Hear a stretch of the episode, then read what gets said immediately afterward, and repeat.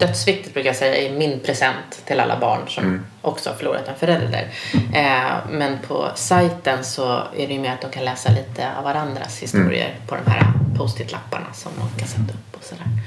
Eh, så det är mer så här lite ett rum att vara i liksom. Med, där Och det, den, den idén föddes utifrån då din egen historia mm, kring... Ja. precis. Du har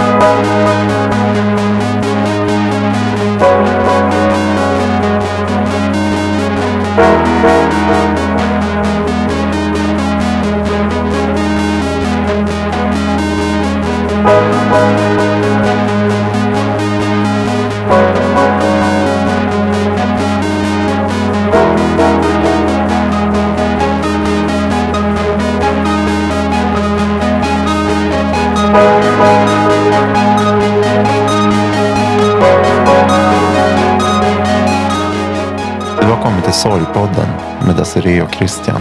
En plats om det allra svåraste i livet. Välkommen.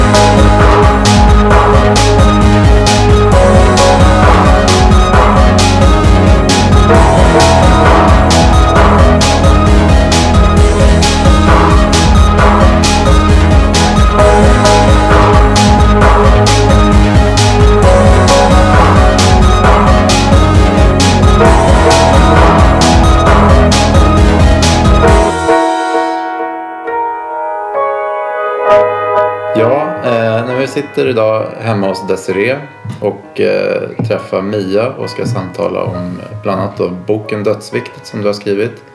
Eh, och ifrån den så har det då också kommit en, en sajt där eh, barn som sörjer eh, en förälder som har försvunnit eller har gått bort. Eh, Dött. Dött. Det är, ja men det är bra. Definitioner är- och ord är bra. Det, och det har jag förstått att du gillar. Ord. Ord gillar jag.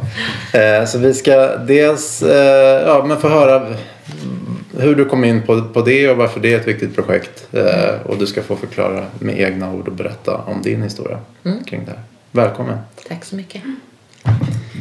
Vill du berätta lite om din egen erfarenhet av sorg och hur det började för dig liksom? Eh, ja, jag har väl egentligen alltid haft sorgen med mig, Mm. tänker jag när jag tänker tillbaka.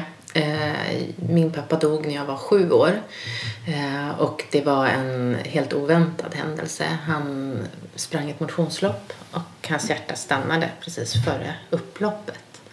Eh, han hade varit sjuk något år innan, eh, haft hjärtmuskelinflammation men sånt förstår man ju inte som sjuåring. Liksom, att det kan vara någonting som finns kvar eller så. Han var frisk liksom för mig. Ehm, så. Så att ehm, sorgen har ju liksom alltid varit en del av mitt liv kan jag tänka. Ehm, och har ju format mig på en massa olika sätt som jag har upptäckt på vägen och fortfarande upptäcker idag. Tänker jag. Men kom sorgen in då liksom? Som, eller hade den funnits innan på något sätt? Hade du någon relation till sorg innan, innan din pappa dog? Nej, det hade jag inte. Ehm, nej, det var mitt första möte så med, med, med sorg, den sortens sorg. Sen har väl barn små sorger, liksom, tänker jag. Ehm, men en sån eh, massiv sorg, liksom, av att något är så oåterkalleligt. Ehm, och att livet kunde vara så, så grymt, liksom. Ehm, det förstod ju jag då. Eh, och det har jag förstått i efterhand att bara den insikten har ju präglat mig väldigt mycket. För det formade ju mig då och gjorde mig ganska mycket, jag vill inte använda ordet mognare, men att jag hade ett annat perspektiv på livet än vad alla mina kompisar hade eh, så tidigt. Eh, de flesta sjuåringar är ju ganska liksom, de funderar mycket över liv och död och så. Men det är någonting som sker där borta på något sätt. Någon som dör eller något husdjur som dör och sådär. Och det kan ju vara jättesorgligt i sig. Ehm, men att vara i den åldern och verkligen förstå med hela kroppen att den man älskar mest i världen faktiskt kan dö. Och gör det. Liksom. Eh, det har präglat mig väldigt starkt. Så. Skulle du eh, känna liksom att, att kan, är du samma Mia om man tar bort den delen eller har det blivit liksom Ja, men vet du, jag gick och tänkte på det på vägen hit idag. Eh, för att jag läste någon bok eh, från, och nu har jag glömt bort vad hon heter. Det är en kvinna som har skrivit efter tsunamin som förlorade Malin Säfström. Ja, precis. precis. Ehm, jag läste eh, en av hennes böcker, den andra tror jag. Ehm, och där jämför hon väldigt mycket så här med hur livet var innan och hur livet blev efter. Ehm, och så är jag sån där som måste analysera allt utifrån, Utifrån mig det. själv. Liksom, gå in i det. Ehm, och verkligen insåg att för mig finns det inget före. Eh, och då blev jag lite så här ledsen över det. För att jag tänker, jag vill inte jämföra sorgerna på något sätt. Det är inte det det handlar om. Men jag tänker att när det händer någonting lite senare i livet så har man ett före att ta ställning till på något sätt. Eh, och det man hör ofta i sådana sorgehistorier är ju lite att ja, men då inser man vad som verkligen var viktigt. Man väljer ut kanske ett sätt att leva som, som passar en bättre än vad det gjorde innan. Man kanske prioriterar om liksom. Eh, och då är det ett aktivt val att den här biten vill jag ha kvar och den här biten tar jag bort och, och så. Och nu vill, väljer jag leva så här. Eh, för att jag förstått vad livet handlar om på något sätt.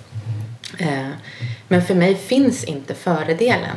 Och jag har ingen aning om vem jag skulle vara om jag plockade bort sorgen. nej. Nej. Och den tanken tyckte jag var ganska fascinerande. För det var så här, på något sätt, det var varenda liten bit av mig liksom lite justerad av den där sorgen. Ehm, och det, det är väl både positivt och negativt liksom. Egentligen är det liksom ingen värdering i det. Det var bara en insikt att eh, när man förlorar någon så tidigt som jag gjorde och som många andra barn också gör så har man inte möjligheten att välja. Nej. Utan man blir någon av sorgen. Ehm, och eh, det är en ganska stor uppgift man får som barn. Att skapa sig, sig själv med det paketet med sig. Liksom. Så.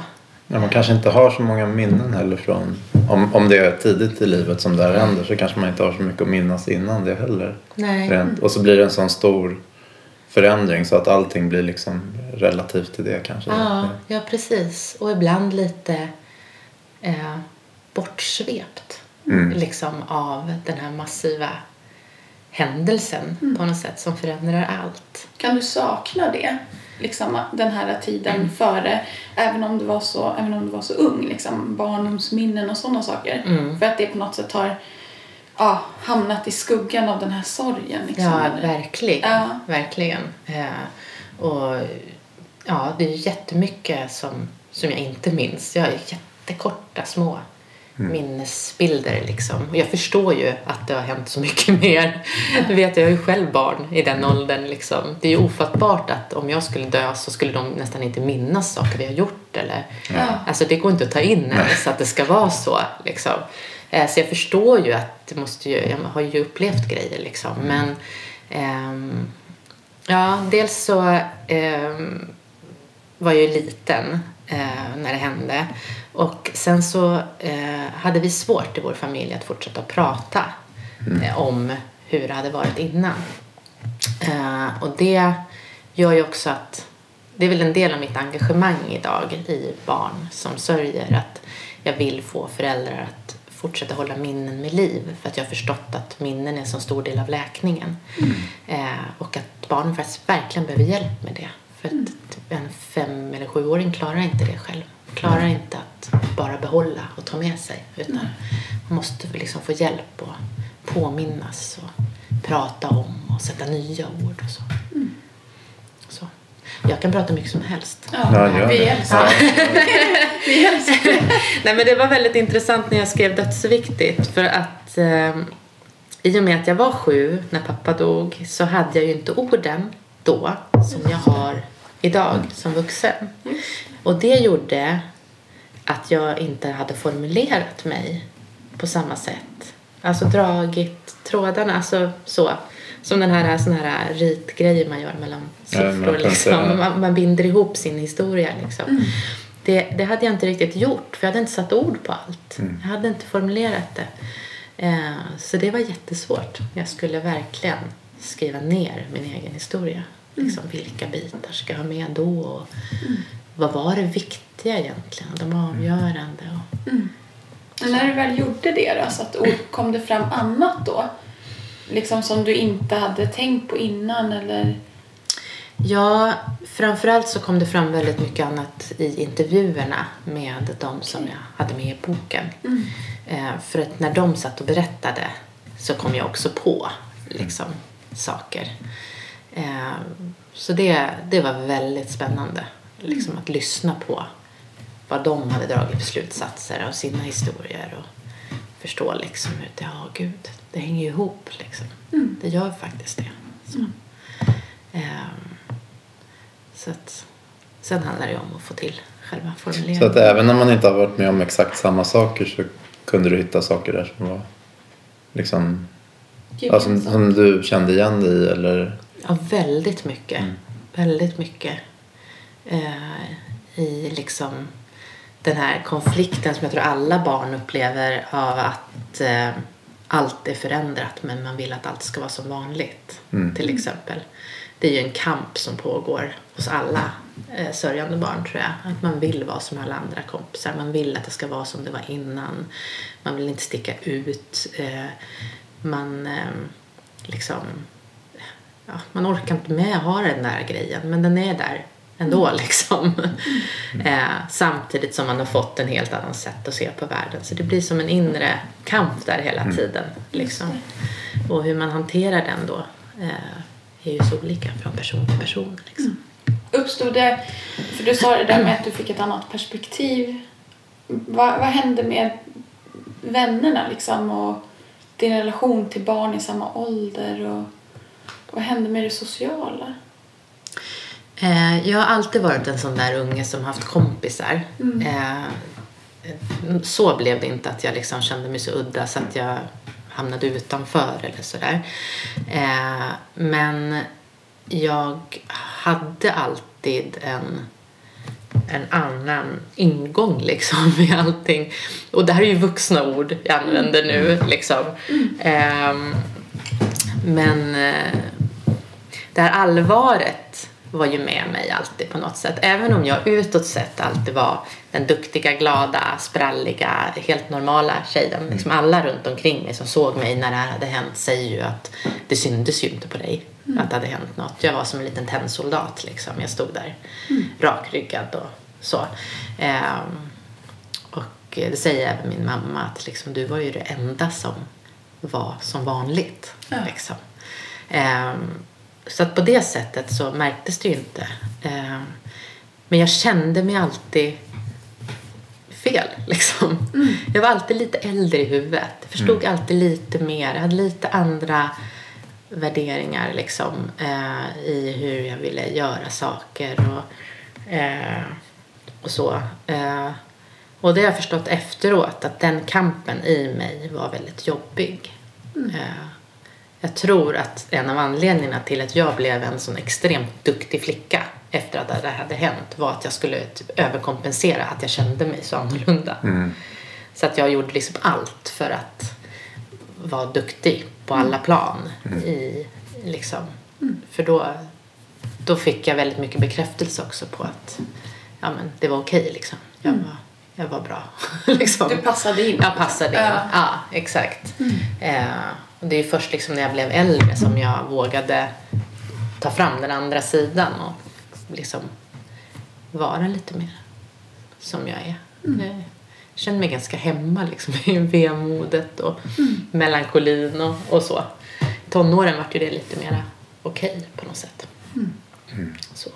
Och när, när om, hur ska jag uttrycka det, när tog du tag i sorgen eller när började du nysta i sorgen eller gjorde du det liksom själv eller blev det som ett break och sen tog du tag i det eller hur, hur har du bearbetat sorgen? Ja, för mig så är sorg eh, någonting som går bredvid en hela tiden. Någonting som allt studsar mot på något sätt. Ehm, och eh, om jag tittar tillbaka då, pappa dog när jag var sju. Eh, de första tio åren så gick jag in för att vara duktig flicka och eh, närde också en eh, dröm, ett hopp om att han skulle komma tillbaka. Eh, önskade honom tillbaka hela tiden, ville liksom så fort jag fick möjlighet tryckte så här på pepparkaka som delas i tre delar liksom. Låt pappa komma tillbaka. När jag fick elva klyftor på en mandarin. Snälla låt pappa komma tillbaka liksom. Det var som ett mantra för mig. Jag tror att det var någon sorts sätt att hålla avgrunden borta på något sätt. Eh, men sen när jag var eh, 17 ungefär eh, då öppnade sig väl avgrunden kan jag säga. Eh, jag åkte, var ute och cyklade en kväll och så råkade jag hamna vid eh, kyrkogården. Eh, verkligen helt oplanerat. Rullade dit bara och så gick jag och ställde mig framför pappas gravsten. Eh, och då var det som att det liksom bara trillade ner i huvudet på mig. Så här, men han kommer inte komma tillbaka. Aldrig någonsin. Liksom. Det menar jag att jag ska leva resten av hela mitt liv utan honom. Alltså, den insikten hade jag inte tagit in. Ehm, och då ehm, brakade det ihop kan man säga. På insidan. Men inte på utsidan. Så att då var väl liksom den första riktiga sorgeprocessen. Innan dess var det mer ett förhållande till att han var borta på något sätt. Men då kom den riktiga sorgen varande. Den som gjorde sådär vansinnigt ont. Eh, Och då var det väldigt svårt för att mm, människor har ju inte riktigt förståelse för att sorg tar sån tid. Utan alla tyckte ju inte Att det ska ut. komma då, Ja, tio år senare. komma tio år efter och säga liksom att nu vill jag prata om pappa. Eh, Det var ju ingen som sa till mig att jag sluta prata om det där eller så. Inte så. Nej. Men, men känslan var liksom att komma här och dra idén där. Alla trodde att det hade gått över liksom. Ja. Ehm, och sen var det ju också mycket så att alltså, det hade hunnit hända rätt mycket från att man är sju till man är 17. Så att man har bytt kompisar och um, när personalen man hade i skolan och på fritids var inte kvar. Och, Alltså det är mycket så. Eh, så det var inte så mycket folk omkring mig som egentligen hade min historia med sig. Sådär. Ehm, så att jag ehm, klarade inte riktigt av då. Det var mycket dagboksanteckningar och, och så. Och sen så började jag misshandla mig själv. Eh, så att jag eh, slutade äta. Eh, och det blev liksom mitt sätt då att kontrollera situationen på något sätt. Eh, och sen var ju liksom det här med att inte äta är ju så otroligt liksom effektivt också. För att eh, kroppen blir trött och hjärnan är ju sysselsatt med att räkna kalorier. Liksom. Så att då, då fanns det inte utrymme för sorgen på något sätt. Då blev det liksom kroppen som var projektet istället. Ehm, så där var jag ganska många år sedan Okej. i någon sorts limbo liksom mellan att tycka att ja, jag klarar det här ganska bra och nu är allt i kontroll med maten och så när det med maten rasat då kom ju sorgen farande också och så vart det så här avgrundsdjupt och så höll jag på sådär upp och ner, upp och ner kan man säga. I ganska många år. Förstod omgivningen det? Den, det sambandet? Nej. Eller, nej. Berättade du det för någon? Nej, och jag tror inte att det var så tydligt för mig heller. Nej. Fast, eller så här, i efterhand så kan jag ibland tänka så här, men gud, tänk om jag själv har suttit nu i efterhand och hittat på att det här hängde ihop. Alltså det är ju så här, man söker meningar i livet och eh, försöker liksom förstå saker. Och ibland kanske man drar strecken fel, tänker jag. Eh, försökte vara lite så här självkritisk liksom.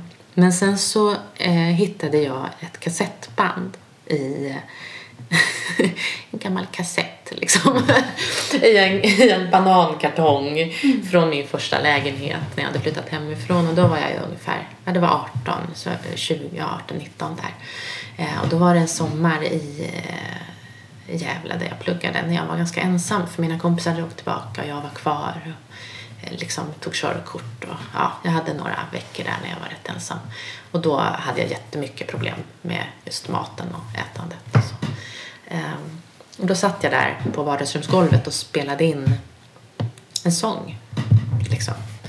Ehm, som jag satt och hittade på för mig själv. Och så vart det massa olika versioner. Så jag har typ ett helt kassettband fullt med, med liksom olika, ja, exakt, olika varianter av liksom, och ändrat någon textrad här och där och sådär.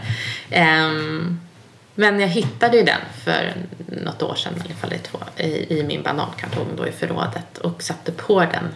Eh, för jag såg ju direkt liksom att det här, det här är ju liksom den. Och där sitter jag ju och sjunger om att eh, jag inte klarar att leva med tanken på att jag aldrig ska få träffa pappa igen. Och det var ju liksom mitt i det där. Så att, och det kändes skönt på något sätt för mig. För då, då förstod jag att jo, det var precis just det det Ja. handlade om. Det bekräftade liksom din... Ja, Ja, precis. Så den låten ligger ute faktiskt på min blogg. okej. Så den kan man lyssna på. Därför jag satt och funderade på var man hittar en kassettbandspelare. Ja, precis. Men gud, ja, men jag var ju så jädrans rädd för att kassetten skulle gå sönder så fort Ja, jag tryckte på play. För att jag förstod ju liksom att det här, nu måste jag ju. Så att jag satte på den och direkt liksom. spelade in liksom på mobilen. För att Ja. jag tänkte, gud jag måste ju ha kvar det här liksom. Det här Ja. är ju en del av min historia. Men den klarar några spelningar faktiskt. Men nu ligger den där i alla fall på bloggen. Så. Ja, så. Och sen då? Ja, men... Hur kom du ur det där? Ja, liksom? men precis. Alltså, det är ju livet svårt att beskriva tycker jag. Ja. Det, är liksom, det är så många delar som passar in eh, ehm, och påverkar på vägen. Men jag hade de här problemen med maten ungefär tills jag var 21. 20, ja. eh, och då var det min farmor som hjälpte mig eh, med det. Eh, hon, eh, hon var ju liksom min länk till pappa kan man säga. Eh, och jag, I och med att jag hade den här insikten om att folk faktiskt kan dö. Och farmor dessutom hade passerat 85. så liksom, jag gick ju bara och väntade. Och det hade jag gjort nästan sedan hon var 80. Varenda gång jag åkte därifrån så var jag helt förtvivlad. För jag trodde att det var sista gången jag hade träffat henne. Eh, så jag hade en sån väldig katastrofberedskap när det gällde det. Liksom.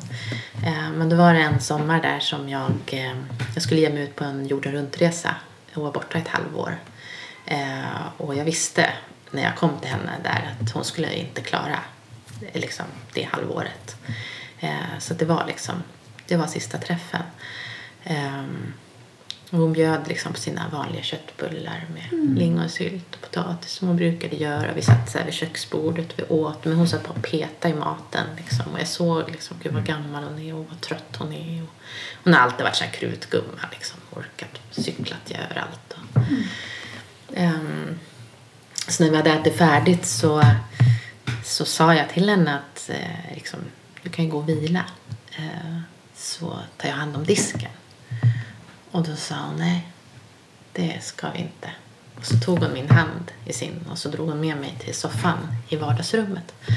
Ehm, och, för vi skulle prata, sa hon. Eh, och så bara satte hon mig ner i soffan och satte sig bredvid och så började hon prata om döden. Det var liksom första gången någon hade gjort så med mig på riktigt. Som verkligen liksom bara började prata om döden. Eh, och hon började prata om att eh, vad hon trodde skulle hända sen. Eh, att hon hade varit med när hennes föräldrar dog. Liksom, upplevelserna hon hade haft då och vad det hade fått, fått henne att känna inför döden och sådär. Och sen så sa hon att ehm, jag tror att jag kommer träffa din pappa där snart, sa hon. Eh, och då sa jag att eh, om du gör det så snälla ge honom en kram ifrån mig och säg att jag älskar honom. Eh, och då sa hon ja, jag lovar det. Liksom. Eh, och sen åkte jag därifrån. Eh, jag kommer inte ihåg om det var samma dag eller om det var dagen efter. Men eh, sen så dog hon en vecka senare. Eh, och jag vet inte vad det var som hände men jag slutade räkna kalorier. Ja. Så för mig var det liksom på något sätt så var det någon eh, det där jag inte hann säga till pappa för eftersom han bara försvann ju från en dag till en annan så var han bara borta liksom. Eh, på något sätt så tog hon med sig den känslan liksom. Jag har ingen aning om om det kom fram eller inte men det känns så. Det känns som att de har varandra liksom. Eh, Och den bilden behöver jag fortfarande.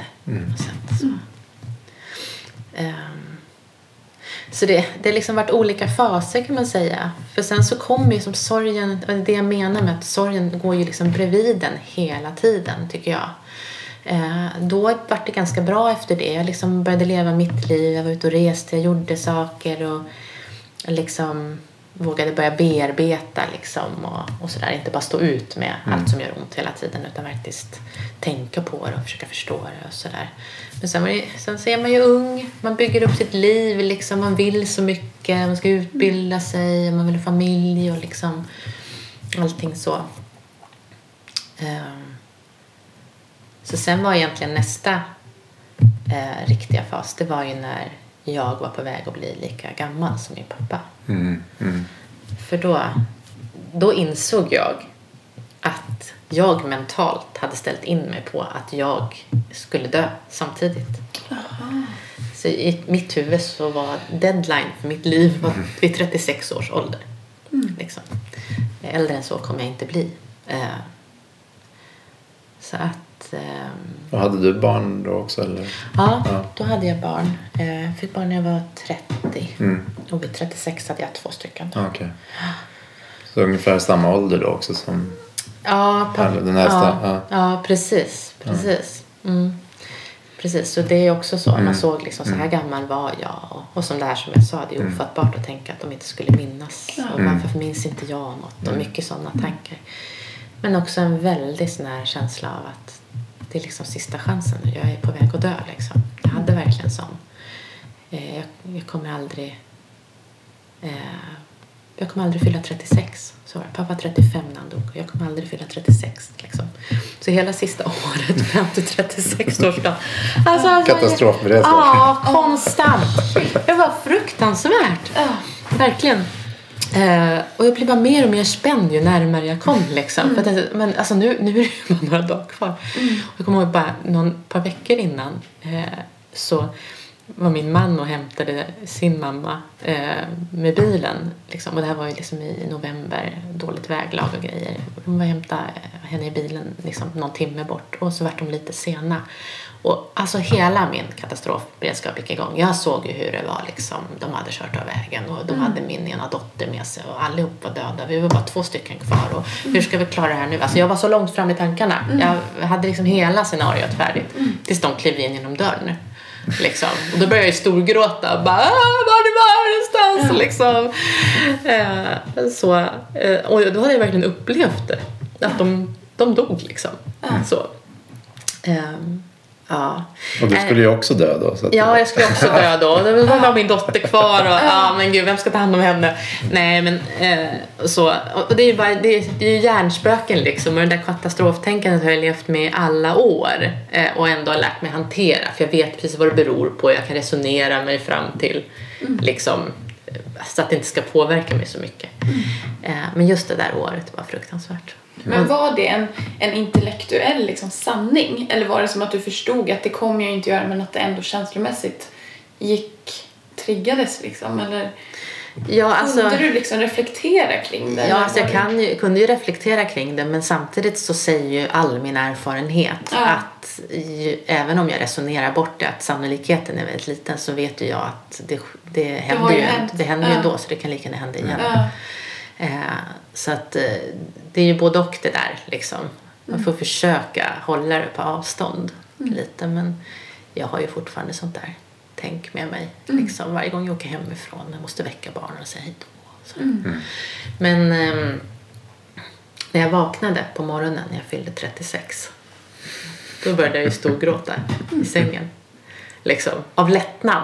Bara, "Ah, jag lever!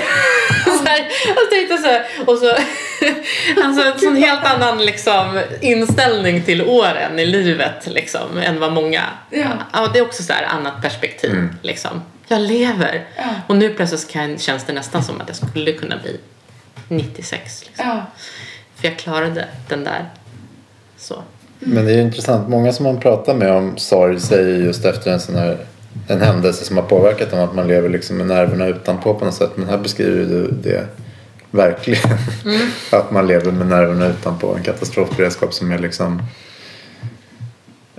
rent intellektuellt så stämmer den kanske inte men ändå så är den så, så verklig. Mm. Hur, hur är du då?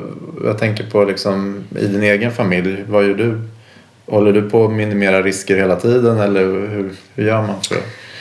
Nej, nej, det gör jag inte. Jag kanske säger akta lite Mm. mycket eh, när barnen ska klättra på saker och sådär. Jag är lite sådär, jag ser gärna hela Mm. liksom, trapprullningen och så i förväg.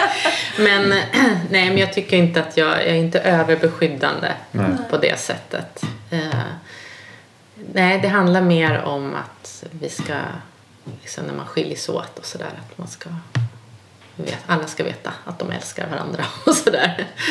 Eh, ja, men sen så, det där är ju, blir ju liksom en, det, det måste jag jobba lite aktivt med. Att, att inte pränta in katastrofen i mina barn. Mm, mm. Ehm, och det är också en balansgång för jag, jag kan ju inte ljuga heller. Nej. Så jag tror att mina barn kanske är mer medvetna också än vad många andra barn är. Min, min yngsta tjej, hon är fyller åtta snart. Hon har sagt sedan hon var fem så här, när, jag, när, de, frågar så här, mamma ska du alltid vara hos mig liksom? Eh, du får aldrig dö. Och så här. Brukar jag alltid säga att ja, men jag ska göra det bästa jag kan för att stanna hos er så länge jag bara kan. Liksom. Eh, mer än så kan jag inte riktigt säga. Eh, och då säger min lilla tjej liksom att ja, jag, jag vet mamma, man vet inte vad som händer i livet. Sådär.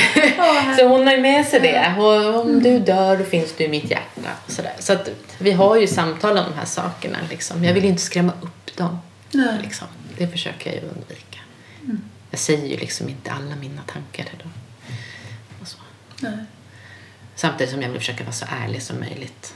Eh, Jag tror barn är ju ganska kloka också, eller oerhört kloka kring de ämnena. Det känns lite som att man uppfostras till, till något annat egentligen Mm. också. Man är mycket mer direkt som barn med, med egentligen alla sina känslor. Mm.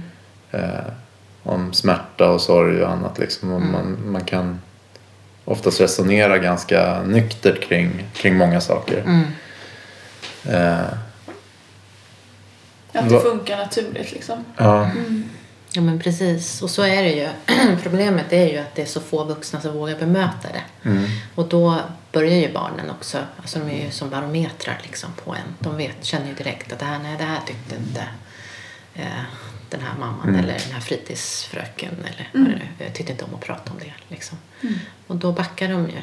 Eh, eh, men jag tycker det är fantastiska samtal man kan ha med barn om man liksom vågar.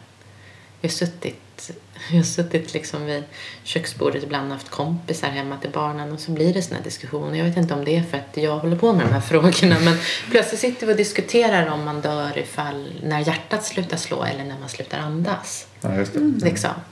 Så, för då hade någon hört det ena och en annan hört det andra. Och hur hänger det där ihop då? Och, och så. Eh, eller som min yngsta som väldigt fundersam över hur man kunde lägga en gravsten ovanpå en urna. Gick inte urnan sönder då? Ja, Och sådär. just det. Eh, och det är jättebra frågor. som jag tänker att, ja, men, så sånt pratar vi ganska mycket om. Mm. Men det kanske man gör hos alla, det vet inte jag. Nej. Det tror jag inte. Eh, jag försöker ju själv också vara just tillåtande i det för att jag ser att det har en effekt också. Att, eh, precis som du säger, att sorgen får leva vidare på något sätt. Men är det ditt råd då egentligen, utan att ha läst din bok? Eller liksom, hur ska man som förälder hantera de här frågorna? Eh, som vuxen liksom. Ja. Ja, det beror ju lite grann på, tänker jag, vilken relation man har till Mm. barnet. Eh, men jag tänker att ehm, det finns tre saker som är väldigt, väldigt viktiga. Eh, och det är ju dels att barn får vara delaktiga i allt som händer. Eh, på barnets villkor naturligtvis. Men eh, att man som vuxen ofta vill gå in och skydda barn ifrån det ledsna, sorgsamma och kanske fula också. Om det handlar om sjukdom och död. Eh, Sånt som man själv kanske tycker är obehagligt. Eh, Men eh, det är något som jag verkligen har lärt mig vad viktig delaktigheten är. Att man får både få förståelse för vad som händer så man vet att de som är runt omkring har gjort vad de kan till exempel. eh, Ifall man har en sjuk förälder och sådär.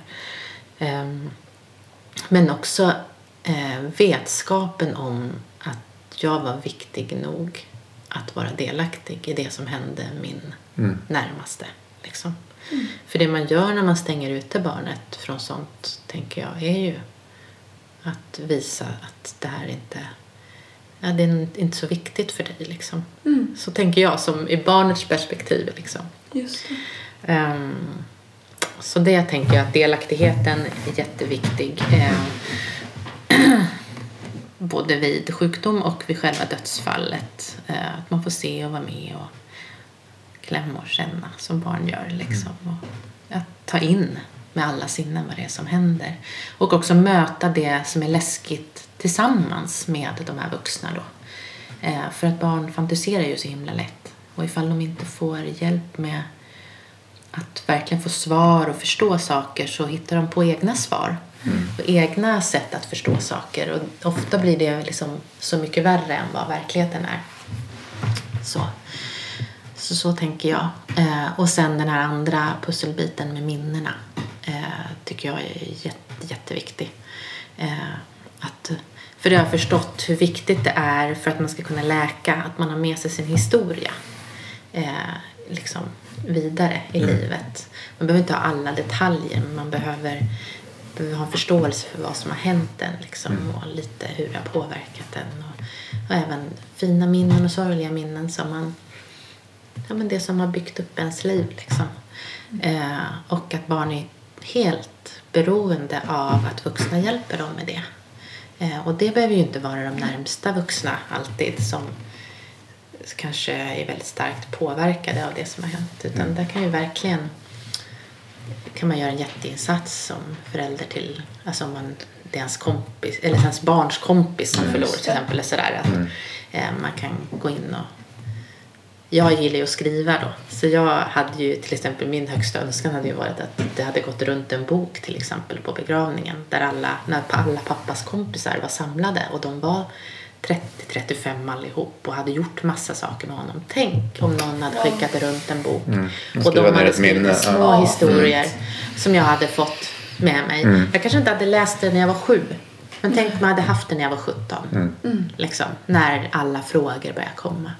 För det är också problemet att när frågorna kommer så där många år senare och det tror jag många är med om som är, liksom, har sorgen så pass tidigt i livet. Att det är så många som har glömt då. Så det man vill ha svar på är så svårt att få svar på igen. Eh, så man behöver samla på sig de där minnena liksom. Eh, och man behöver inte ens ta i dem i början om man inte vill det. Jag säger det, skaffa en låda, släng ner allt möjligt liksom. Små lappar med saker ni har sagt eller gjort eller små grejer eller ja, små, små, sånt där som blir små, små nycklar sen till minnena liksom. Längre fram, för det, det är en skattkista liksom. Fantastisk skattkista att ta fram den dagen man vill ha den. Så, så, att, Så delaktighet och minnen. Delaktighet och minnen, ja precis. Och sen tänker jag, eh, något som jag inte förstod var hur vanligt det var att det är så svårt att prata om det som har hänt. Eh, att familjer är ju liksom system. Och det finns ju familjer som klarar av att fortsätta hålla den här personen levande. Man säger ju ofta så i så här dödsannonser. En av de vanligaste verserna är väl typ så länge vi minns, eller vad sjutton är det, hur går det nu då? I minnet du lever, du finns alltid kvar. Ja, minnet vi ser dig precis som du var. Typ. Ehm, Men det blir en floskel. det blir en väldig floskel om man aldrig pratar om den där personen. För att alla är så rädda att någon annan ska bli ledsen. Ehm, så att, eh, att försöka fortsätta prata. Eller om man inte klarar av att prata med, med mamma eller med den närmsta, de som liksom är närmast berörda. Att det finns någon annan som vågar liksom beröra. Vad tror du anledningen är till att vi har en beröringsskräck för det där ledsna samtalet? Alltså man vill verkligen inte... Ta i det liksom. Nej. Jag tror att vi är så himla rädda för att göra illa eh, den andra. Vi tror att om vi ställer frågan till en annan person och den börjar gråta så tror vi att det är vi som har gjort den, ja. den illa. Det. Eh, det vi inte förstår är att eh, det där eh, ledsamheten ligger ju där inne, finns ju där hela tiden, Mm. uppstår ju inte av en fråga. Eh, däremot kanske att eh, tårar eh, eller att man verkligen börjar prata så här, det är ju det är ju egentligen en, en jättegåva. Att man faktiskt vågade öppna sig så mycket. Att man vågade berätta liksom, eller vågade gråta inför en annan människa. Eh, så att istället för att tänka att man gör illa så kan man tänka att man Hjälper. hjälper. För det är och- jättekonstigt för ända sedan jag var liten så har det liksom efter gråten så har man alltid mått bättre. Ja, Eller, men så är det ju. ja. Ja, precis. Och för mig är det, jag har alltid använt gråten Mm. som, eh, som en sån, eh, vad heter det? Kanal. Ja, men att man pyser ut liksom. En. Eh, under en stor tid, ja precis, som en ventil. Under en ganska lång tid där under de där åren när jag hade problem med maten och så, då hade jag nästan så här schemalagda gråtkvällar. det låter helt sjukt. Men det var som att ja, men jag hade sånt inre tryck hela tiden av Ja. saker liksom. Så att ungefär varannan vecka så hade jag liksom en kväll, en fredagkväll någonting när jag som tände ljus, hällde upp ett bad och spelade ledsen musik Sorry. Liksom och grät. Och så kanske jag grät en timme och sen var jag liksom tömd. Och sen så var det okej igen. Liksom. Så för mig har det alltid varit så. Eh, att jag använt det på det sättet. Gör du fortfarande så? Eller, eller låter du det komma när det kommer? Nej, alltså grejen är att jag blev förälder sen. Och det, då blev det på ett annat sätt. Eh, och Då har man aldrig tid med en kväll för sig själv. det nej, nej. Lite så är det ju. Alltså, det finns inte det här utrymmet för att grotta ner sig liksom, eh, på det sättet. Att liksom lite grann vältra sig i. Eller så. Som jag kan tycka är skönt ibland. Men ehm, nej, jag fick en liten tankeställare när en av mina döttrar sa till mig att de aldrig hade sett mig gråta. För det, det hör inte till min självbild att jag inte gråter. Jag är en gråtig människa, tycker jag. Men jag har ju gått in i någon duktig mammaroll då. Jämfört med dem. fantastiskt att Ja. du sa det. Ja, men nu hade jag ett samtal med en av de här i veckan och hon sa jag tycker inte om när vuxna gråter. Och så jag frågade men varför då då? Nej men för att när vuxna gråter då vet man att det är något riktigt tragiskt som har hänt. Sa hon. Ja, så eller så är man bara väldigt trött. Precis. så kan det också vara. Det är bara för Eller mycket. så gråter vi så sällan inför barn så det enda de ser är de här Ja. riktigt allvarliga. Ja. När vi inte, eller när vuxna inte kan kontrollera sig som Ja. de skulle vilja. Liksom. Ja, Men om vi istället tillät det hela, inte hela tiden kanske, Ja. men liksom tillät det vara Nej, naturligt. och det är klart att man inte vill att ens barn ska växa upp med ständigt gråtande mamma som Nej. ska gå liksom så. Men jag tänker att och där handlar det om också om tydlighet, att förklara vad, varför är jag ledsen nu? Mm. Eh, Ja, jag kanske bara haft det väldigt mycket de senaste tre veckorna så jag måste få gråta en stund, sen kommer det bli bättre. Liksom. Mm. Ja. Och då funkar det ju ändå kan jag tycka. Men eh, nej, det, det där med liksom vad jag tänker och vad jag gör stämmer väl inte alltid helt överens. Nej. Vi hoppas att det är så för fler människor. Oh, ja. Men, men, men vad hade du behövt eller vad hade liksom varit optimalt? Eller kan du, kan du säga dig liksom just då och under hela vägen egentligen? Är det de här tre bitarna du hade behövt? Liksom minnena, delaktigheten och våga.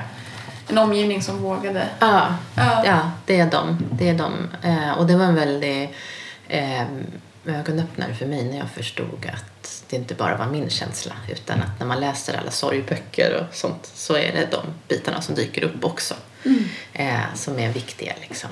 Eh, så att, eh, jo, eh, jag tappade bort rätt mycket av min, eh, eh, min barndom liksom, i det här att det vart där traumat tog över liksom, på något sätt.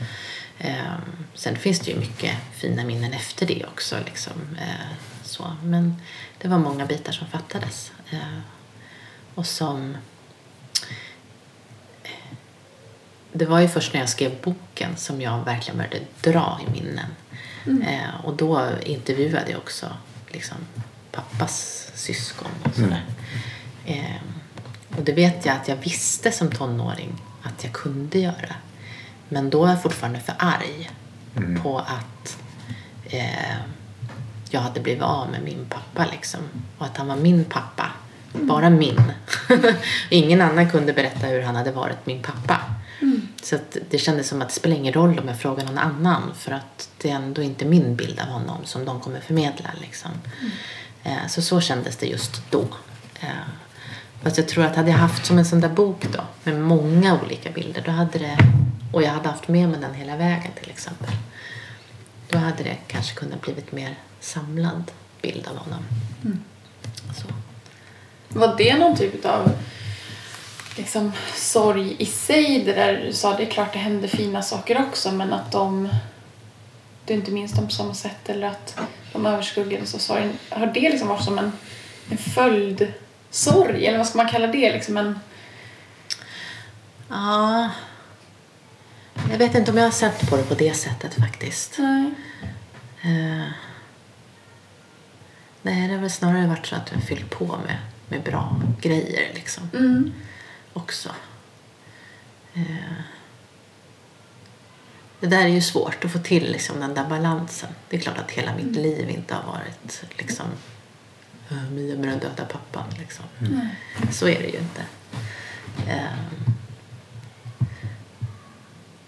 så att eh, jag hade ju liksom en bra uppväxt bredvid det om man säger. Med kompisar och skola liksom. Allting så. Det är ju först när man börjar förstå sammanhangen som man... Ja. Och då måste man ju sörja det på ett sätt. Vissa saker liksom. Ja, så här blev det därför att. Sådär. Eh, Men det handlar mer om specifika situationer liksom. Att det finns ju många gånger man hade önskat att det var på ett annat sätt. Om man säger Ja. så. Har dina barn frågor om sin morfar? Eller? Mm, det har de. Och även eh, kan verkligen sörja honom faktiskt. Fast de aldrig har träffats.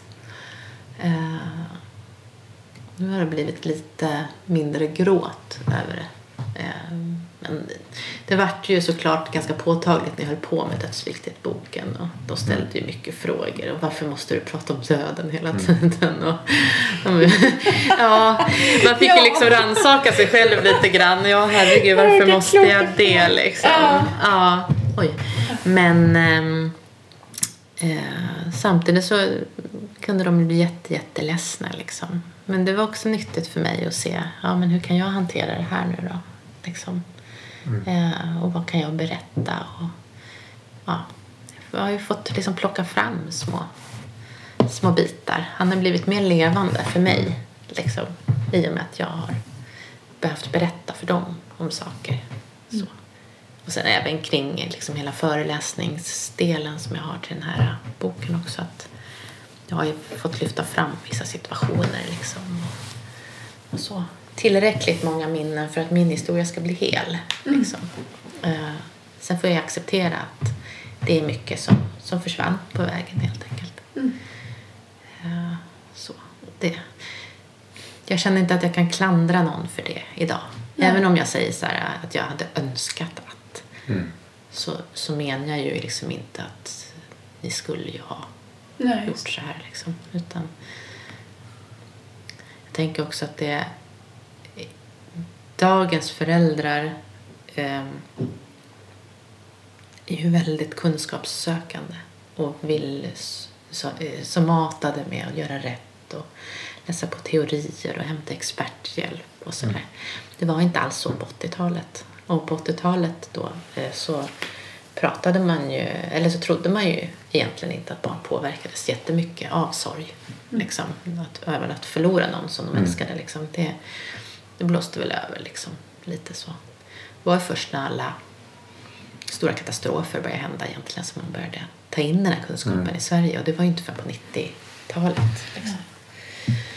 Så, så att det finns så mycket liksom i det där. I vad man vet idag och vad man inte visste då. Och vi människor är ju bara människor liksom. Man gör ju så gott man kan. Och jag är helt säker på att alla som var runt omkring mig ville väl. Det var ingen som ville mig illa i den situationen vi var i. Utan de gjorde ju ut efter det som verkade bäst just då. Så kan man alltid sitta efteråt och säga ni hade varit bra om ni hade gjort det och det och det också. Men det är säkert samma sak för oss. Ja. Att man kommer veta saker om 15 år som inte vi vet idag. Mm. Som våra barn kommer gå i terapi för. Varför vi mikrade maten. ja. Ja, nej men precis. Nej men bara, ja. Hur vi lever idag är väl ett, en grej i sig liksom. Men har dödsviktigt och hela den, allting, för det, det känns ju som att det började på något sätt där, din liksom, den biten med Mm. hemsidan och föreläsningar och samarbeten och så vidare. Mm. Men har det varit en del av bearbetningen? Liksom? För du sa att det var först då du verkligen började dra i minnen och så. Mm, verkligen. Ja. Det var, och det var ju ingen slump att jag började med den Nej. precis när eh, det var 30 år sedan pappa dog. Okej. Eh, och, eh, ja, liksom hela den här processen med att jag hade blivit äldre än honom och så. Det. Eh, så det var ju precis samma veva. Eh, och eh, jag gjorde intervjuerna och jag samarbetade ju med Göran Gyllensvärd kring faktadelarna i boken och sådär. Eh, och eh, min kropp kollapsade den hösten när jag höll på faktiskt. Okej. Eh, hade väldigt många dagar när jag fick ligga ner och jobba i sängen. Ja. För att det verkte så i hela, alla muskler. Liksom. Ja. Jag bara typ släpade mig runt. Eh, men då var jag så liksom, eh, på något sätt kändes det inte konstigt alls. Det var Nej. bara så här, ja men herregud. Den har ju hållit inne det här i alla år. Mm. Liksom. Eh, så att det är inte så konstigt. Nej. Och även när jag började föreläsa sen så fick jag väldigt ont i benen och så här efter föreläsningarna. Fast jag inte tyckte att det var jobbigt att prata. Så kroppen liksom. Jag har, eh, ja, det var kroppen jag misshandlade när jag sörjde liksom. Och det är kroppen som har varit tvungen att ställa sig upp Så den säger varje ifrån, gång. ja. Så att nu när jag väl började erkänna hur det hängde ihop så var det den också som bara tappade all kraft liksom. Mm. Så att eh, det har varit spännande på det sättet kan jag tycka. Mm. Men det Nu- omfamnade du liksom på något Ja, sätt och jag- försökte ja, jag- inte döma det? Nej. Nej, jag förstod vad det handlade om. Ja. Jag tyckte inte att det var konstigt alls. Eh, jag försökte vara väldigt snäll mot mig själv den perioden. Eh, och det blev mycket, mycket bättre sen dess. Liksom. Jag kan fortfarande bli ledsen eh, och det kan hända att jag faller handlöst fortfarande ner i sorgen. Eh, men det påverkar mig inte alls på samma sätt idag som, som den gjorde innan jag gjorde boken och föreläsningarna. Liksom. Så. Det handlar ju också om att förstå. Jag tycker det, det är mycket det det handlar om. Att förstå. Vad, är, vad har det här gjort med mig? Eh, vad, eh, det var jätteskönt för mig att bara få veta att jag inte var ensam om att tycka och tänka de här sakerna. Liksom. Att jag inte var den enda. Att eh, det fanns andra människor som tänkte likadant som jag. Som också hade gått och känt sig annorlunda på grund av det här. Ehm, liksom, ja. Eh, Så att eh, det gjorde väl att den där annorlunda känslan försvann på något sätt. Jag förstod att ja, men okej, det har med sorgen att göra. Det är också det här som vi pratade om, liksom, vad är jag och vad är sorgen? Liksom. Att jag nog på något sätt behövde, för mig själv i alla fall, spalta upp lite grann. Ja, de här sakerna vet jag hör dit. Liksom. Sen finns det ju en massa andra saker i min personlighet som har påverkats av det på vägen också. Där som jag inte vet var gränserna går. Men Nej. just, eh, eh, det var skönt. Jag vet att jag inte var så konstig. egentligen. Det var normalt. Ja, Ja. ja. Och då tänker jag att det, det är liksom... Det är mycket det som jag mött när jag har träffat ungdomar och barn som, som har varit med om samma sak också. När jag har jobbat med dem. Liksom att bara den känslan av att inte vara ensam om det är så otroligt viktig. Vilken makt det finns i den. Det är jag jättefascinerad av. Jätte, jättefascinerad. Så att... Eh, och det är väl där, det är där dödsviktigt ligger. Liksom. För att det var, det är min present till alla barn som också är drabbade. För det är mycket igenkänning. Men också sajten. Liksom, att eh, du är inte ensam. Liksom. Det finns flera som tänker som du. Som också sitter en fredagkväll och undrar hur de ska orka andas en timme till. Liksom. Eh, så. Och att det finns ändå hopp och sätt och så vidare. Liksom.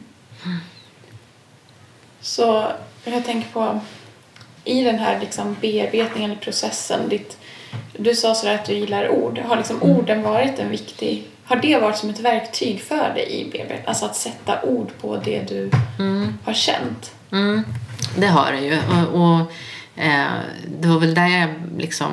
Jag har ju alltid försökt sätta ord på något sätt på det men inte lyckades. Lyckades ju inte jättebra när jag var mindre. Liksom. Ehm, men sen i tonåren skrev jag jättemycket dikter och, och sådär. Ehm, men jag har skrivit otaliga uppsatser liksom, kring ungefär samma historia men inte riktigt. Och det ämnet bara trillar Ja, ner. sig. precis. Alltså, konstigt. Vilken tillfällighet! Ja, Ja. precis. Ehm, så att det, och det har väl varit ett sätt att liksom kretsa kring det och också kan jag tänka lite grann så här, ett så här, hallå, titta här ni lärare, se vad jag bär på liksom. Men det var ju aldrig någon som vågade gå in och kommentera de där uppsatserna eller texterna. Eller, har ju till och med liksom i min lilla rit på lågstadiet så är det så här, här det här päronet heter Anna, Annas pappa är död. Liksom. Ja. så, eh, så att det var ju där hela Ja. tiden. Och på Som något små sätt. ledtrådar eller Ja. tecken hela tiden och Mm. ingen nappade Nej, på det. ingen Nej. nappade. Precis. Vad jag minns i alla fall. Jag tänker att jag borde ha kommit ihåg om någon hade tagit hand om det. Liksom. Mm. Ehm, så. Men ändå så var det ju svårt när jag väl skulle skriva dödsviktigt att verkligen liksom, i mitt vuxna ordförråd formulera min historia. Mm.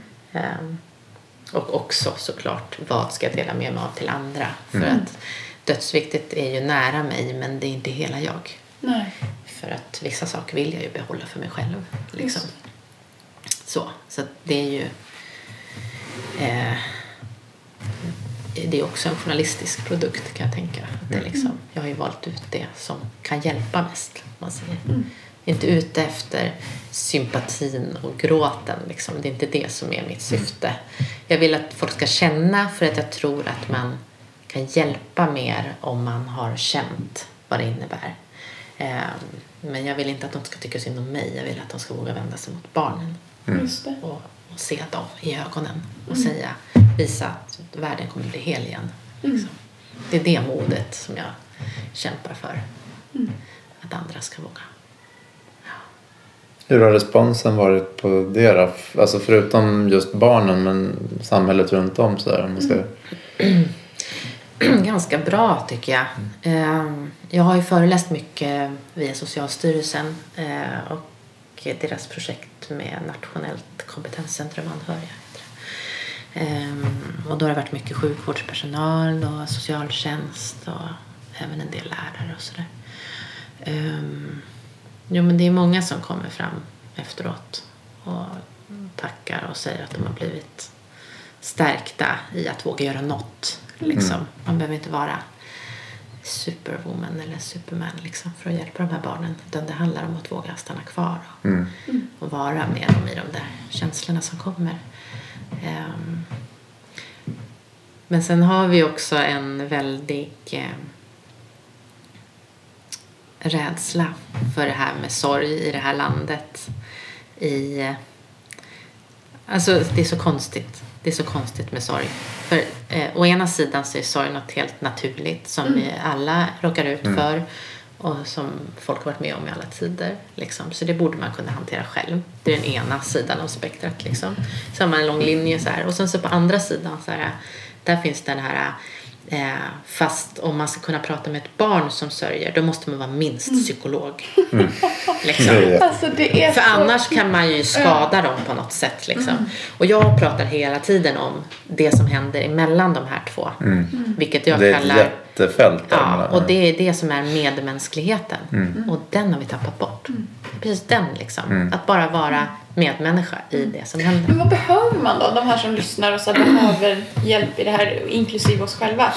Vad behöver vi för att våga? För att våga vara medmänniskor? Är det att släppa den där tanken på att vi inte måste vara proffs? Eller? Ja, det är precis. Och att vi inte ska trösta bort. Att vi inte kommer kunna laga Nej. och fixa. Nej. Vi är så mån om det hela tiden. Muntra upp, laga, fixa, få den där som är ledsen att börja le igen.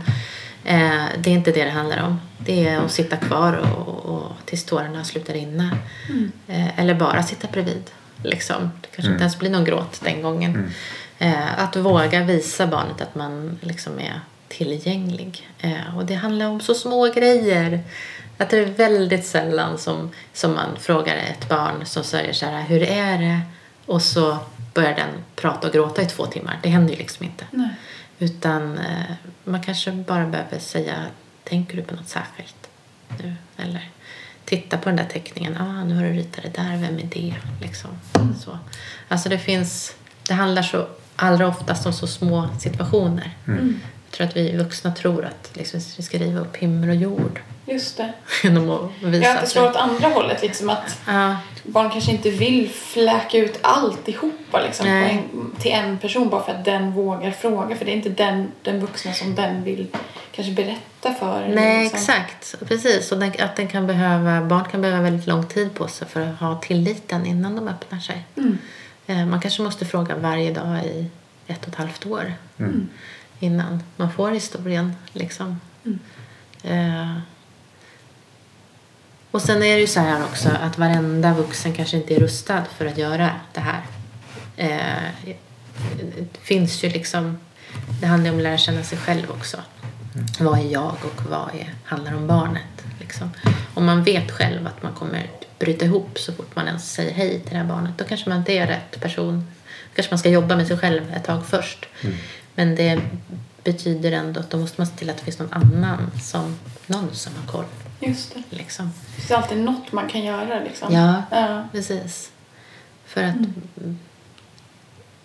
det är som ett mantra i de här senaste skolböckerna vi har hållit på med. Det Att eh, man, eh, alltså barns sorg är vuxnas ansvar. Man kan inte vänta på att barnet bara ska komma och berätta allt. Nej. Utan Nej.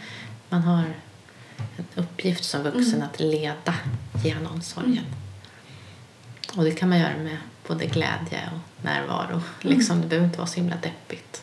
Alltid. Mm. Utan, Men shit vilken viktig grej tänker jag det där med att hjälpa sig själv om man känner att man inte kan hantera det. Att det är en hjälp till sina barn eller andras barn eller barn överhuvudtaget. mm, Att ta hand om sitt eget. mm. Precis. För För, det, att kunna liksom härbärgera och... ja, ja, exakt. För att det är ju det att det handlar ju inte om en själv då. Nej. Ja. Och det är ju, eftersom det här har varit ett problem så många år så är det ganska många vuxna som bär på samma historier. Ja, Som aldrig har fått prata med någon heller. just så att, och det kan ju både väcka en större förståelse men också ett större eget problem med att hantera det. Ja. Wow. Mm. Ja, herregud. Vilket samtal det här blev Det då. bara bubblar i huvudet. Jag är så svettig. Själsligt motionspass. Ja. Vem, vem skulle du vilja höra i Sorgpodden? Det kan vara liksom en namngiven person eller liksom en person som... Eh, En viss problematik Ja. eller ett visst perspektiv eller... Eh, ja, nu är jag ju lite partisk. Men jag har ju, det får man vara. man jag har, ju en, jag har ju en kollega som jag jobbar mycket med som heter Monica Nyström. Mm. Eh, som eh, förlorade sin man. Så hon lever med två barn. Eh, men hon har väldigt mycket erfarenhet kring sjukdomsprocessens sorg. Eh, och livet med små barn i det. Det tycker jag är väldigt intressant. Det är ju en del som jag inte alls hade. För min pappa bara dog ju Mm, plötsligt. så ja. plötsligt. Så att hela den sjukhusproblematiken och vad som liksom behövs kring det. Eh, och som hon kämpar jättemycket för men fortfarande stöter på hårt motstånd för. Tycker jag. Ehm, hon, hon är bra. Hon är bra. Hon är bra. Ja, vad fint. Det låter så. Ehm, Ja. Ja. Det känns som jag borde kunna säga fler. Men just nu står det still i huvudet. Det, behöver, det räcker. Det låter som en Ja. alldeles utmärkt person. Vad fint. Ja. Så just de små nyckelorden då att ta med sig. Att, att låta barnen vara delaktiga, Mm. Minnas minnas och våga. och våga. Vad fint! Det Fantastiskt. vart fint. Ja, tack Ja. snälla för att du vill vara med. Ja, tack själva. Ja. Verkligen. Och det går att gå in på är det dödsviktigt.se. Ja, Ja. nej, Nej. det är det Punkt ju nu. inte. Nej. Punkt nu Punkt Ja. nu är det. är det. Det. Dödsviktigt.nu. Ja. Ja. precis. Och där kan man både som vuxen och som barn. Ja, där Ja. finns det ju, den är ju riktad till barn egentligen. Mm. Eh, barnen som är drabbade och barnens kompisar. Mm. Eh, en sån liten backstage-sida, tänker jag.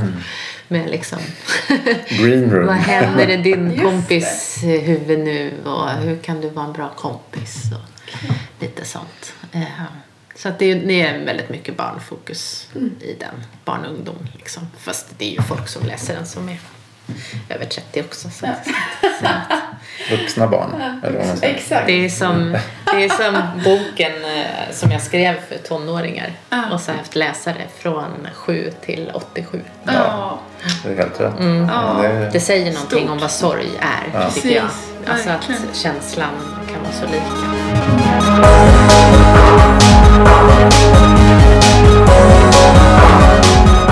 Du har lyssnat på Sorgpodden med Christian och Desiree. En plats om det allra svåraste i livet. Vi hoppas att vi hörs igen. Sköt om er tills dess.